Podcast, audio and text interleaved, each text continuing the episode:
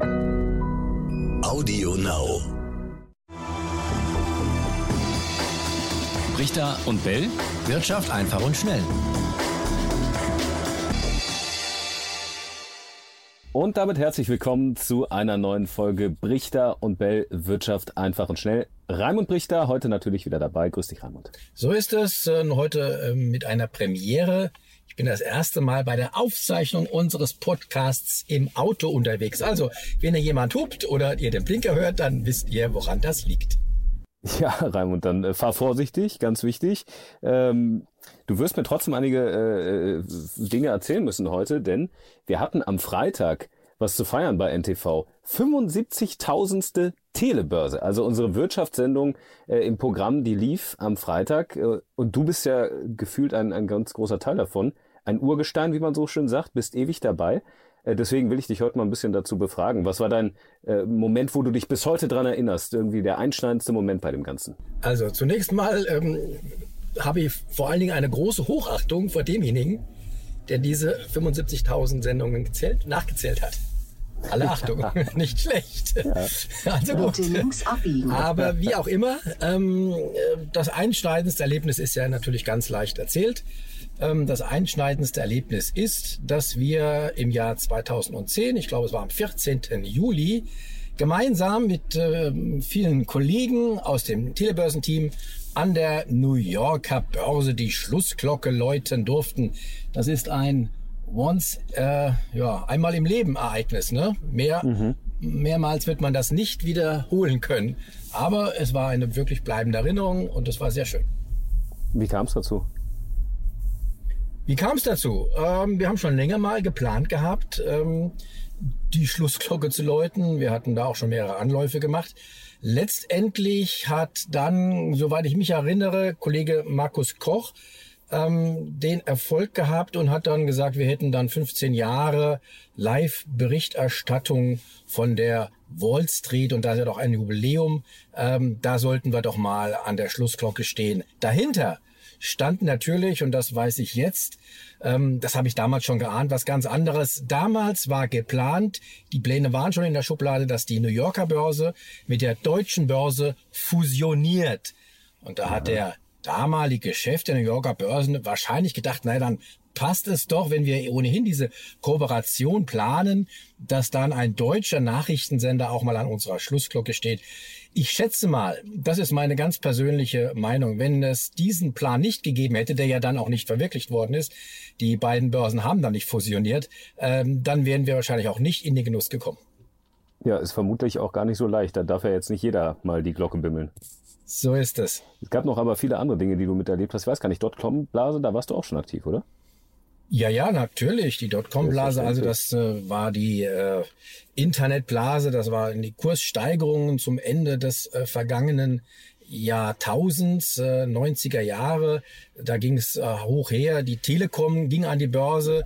Ähm, äh, damals war an die Börse gegangen und dann auch die äh, viele Internetfirmen, die dann Bitte am sogenannten neuen Markt ähm, das wenn hier Navi gerade? Das war das Navi an, aber das machen wir jetzt leise. Kennst du Kein den Weg Problem. nicht nach Köln?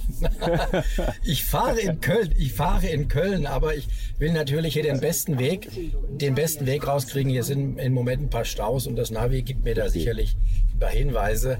Aber ich werde es jetzt einfach mal ausstellen, damit es nicht mehr Sehr stört. Wo waren wir stehen geblieben, bitte? Ja, Gib die Dotcom-Blase.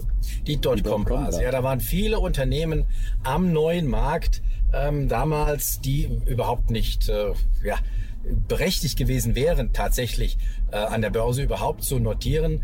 Ähm, oh, ich sehe gerade, das Benzin ist günstig. Ich müsste jetzt mal rechts ran und tanken. Nein, mache ich natürlich Ja, nicht. hast du Pech gehabt. Jetzt- Okay, jetzt jetzt fahre ich weiter. Ich ziehe das jetzt durch. Genau, also da waren viele Unternehmen dabei. Ähm, ich war da auch bei äh, einigen Pressekonferenzen, äh, von denen, äh, frag mich nicht mehr nach den Namen, äh, die sind Schall und Rauch, die sind inzwischen längst äh, pleite, gibt's gar nicht mehr. Aber es gibt Überbleibsel, die noch äh, länger geblieben sind als die Unternehmen selbst. So habe ich den einen oder anderen Kalender oder Kugelschreiber, was auch immer, ähm, wo noch dieser Firmenname draufsteht. Die Unternehmen selbst sind schon längst nicht mehr da, aber das besteht noch. Bestimmt vielleicht sogar ein Sammlerwert auf äh, ein oder anderem Produkt. Ja. Ja. Ähm, es gab noch mehr Lehman-Pleite, Schuldenkrise insgesamt. Und äh, da sehen wir ja immer, und darüber berichten wir ja auch bei uns im Programm, eine unheimliche Dynamik an den Märkten. Da geht's dann relativ fix in den Keller. Ähm, wie hektisch hast du das immer erlebt, wenn du denn, äh, jetzt weiß ich jetzt nicht genau, zu der Zeit dann auch vor Ort äh, an der Börse war, ähm, warst? Vor allem, es ist ja immer mehr computergesteuert. Also hat das auch abgenommen, vielleicht so eine Hektik, so eine Dynamik, die dann da herrscht in diesen Momenten? Also die Dynamik in den Kursen hat auf keinen Fall abgenommen. Es ist völlig egal, ob man äh, die Aktien ähm, jetzt in der Präsenz, an der Präsenzbörse handelt, damals noch sogar mit Ausruf, äh, oder ob die über den Computer gehandelt werden. Also diese Dynamik hat nicht abgenommen. Die Hektik und das Geschrei an der Börse, selbstverständlich, das war damals noch anders. Wobei im Jahr 2008 das dann auch schon nicht mehr so war. Das war eher in den 90ern, Telekom-Börsengang. Da war noch tatsächlich einiges los an der Börse. Aber die Hektik, die war sehr groß, das ist richtig. Ähm, äh, in der gesamten Finanzkrise, die fing übrigens nicht mit der Lehman-Pleite an. Aber man muss ja sagen, das war im Prinzip auch schon der Höhepunkt, äh, nachdem es dann wieder besser wurde. Die Lehman-Pleite, es ging ja noch ein paar Monate, war es dann auch wackelig an den Börsen. Die Lehman-Pleite war im September September. Dann gab es ein äh, Tief der Aktienkurse im Oktober. Die Kurse erholten sich nochmal, um dann nochmal endgültig fürs absolute Tief, zumindest in Deutschland, im äh, März 2009 zurückzufallen. Und danach ging es nach oben. Aber diese, diese ganze Finanzkrise, die hatte sich ja schon zwei Jahre vorher angedeutet. Wir haben darüber auch äh, in der Telebörse ganz ausführlich und immer wieder berichtet. Ich erinnere mich zum Beispiel an ein Gespräch mit dem äh, damaligen Vorstands, Vorstandschef der ähm, äh, Industriekreditbank IKB. Das war eine Bank, die im Fokus in Deutschland, im Fokus dieses, äh, dieser Krise stand, ähm, auch schon vor der Lehman-Pleite, die dann kurz vor der Pleite war. Und ähm, kurz bevor äh, da die ersten, ähm, sage ich mal, die ersten äh, Bestätigungen auch von dem Unternehmen selbst kamen, dass man da offenbar sich verspekuliert hat mit irgendwelchen ähm, äh, merkwürdigen Wertpapieren, hatte ich diesen Menschen, ähm, Ort, äh, ich glaube, er hieß Ortseifen, hatte ich ihm in Interview und da hat er noch gesagt, alles bestens, Herr Brichter, bei uns. Hier läuft es. Wir, wir planen äh, steigende Gewinne und so weiter und so fort. Ich habe danach dem Interview gesagt, nur den Zuschauern, ich habe keine Ahnung, ob das stimmt, was er gesagt hat. Das lasse ich mal so stehen. Ich zeige hm. euch nur mal einen Kurschart und habe ich dann eingeblendet von der IKB Bank und er hat eindeutig darauf hingedeutet, hier ist Gefahr im Verzug. Ähm, das war ganz interessant, das war vielleicht Zufall, aber auf jeden Fall hat es damals äh, sozusagen den richtigen Winkel gegeben. Hätte man sich diese äh, auch mehrere andere Aktiencharts von Banken angeguckt, hätte man auch schon, bevor es dann laut in der Presse war, und äh, auch überall verkündet wurde, hätte man schon längst merken können, da ist was im Busch. Also hier ist Gefahr im Verzug. Hört sich ein bisschen nach Wirecard an. Ja, na gut, äh, das ist ein Unterschied. Also gerade dieser, dieser Fall IKB, die, das war einfach Dummheit.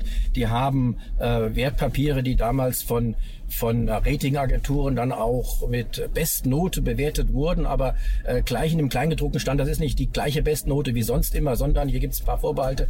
Ähm, haben die natürlich alles nicht gelesen. Die haben nur Triple A gelesen, dreimal A, also Bestbewertung und diese Wertpapiere kaufen wir. Dabei war das, ich habe das auch mal in einem in einer Kolumne geschrieben, das war im Prinzip äh, ähm, Champagner, der gemacht wurde aus Abwasser, denn das, was da drin war in diesen Wertpapieren, waren eben diese zweifelhaften Kredite, die dann ja auch zum Teil, äh, zum Großteil für diese ähm, Finanzkrise gesorgt haben. Früher war es also hektischer und lauter an der Börse. Sagst du, vermisst du das? Vermisst du diese Hektik? Ist das zu ruhig? Manchmal ist es mir tatsächlich zu ruhig und ich bin froh, froh darum, wenn mal einer hinter mir, auf, möglicherweise auch vor mir durch die Kamera läuft. Das ist ja kein Problem. Es ist nun mal live. Ne? Manche sind da ja ganz empfindlich und sagen, ja, man darf ja, man muss Ruhe, Ruhe haben und man darf ja nicht gestört werden. Nein, mir ist es tatsächlich inzwischen schon an der Börse ähm, teilweise fast so ruhig, ja. Kannst du dich noch an deine erste Schalter erinnern? Weißt du noch, wann das war? Oh, das weiß ich nicht mehr. Die erste Börsenschalte, die war, ähm, ich schätze mal, in, ja klar, die war in den 90er Jahren.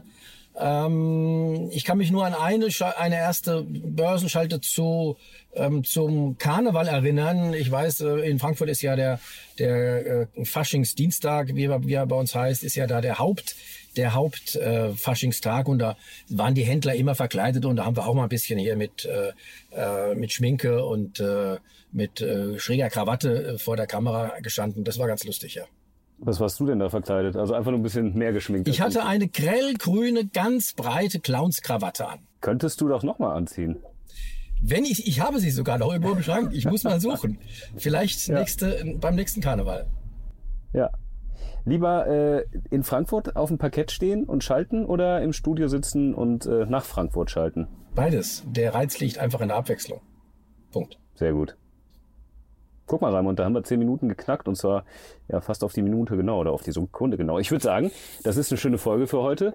Haben wir noch mal ein bisschen über deine Vergangenheit vor dem Hintergrund von 75.000 Telebörsen bei NTV gesprochen. Und gucken wir mal, ob wir die 100.000. auch noch hier kommentieren können. Ciao, ciao. Bestimmt sogar. Ja. Ach ja, Moment. Schreibt uns, wenn ihr Kommentare habt, wenn ihr Anregungen habt, Fragen, Kritik aber auch. Ähm, Brichter und Bell at n-tv.de. So sieht's aus. Ciao, ciao. Richter und Bell. Wirtschaft einfach und schnell.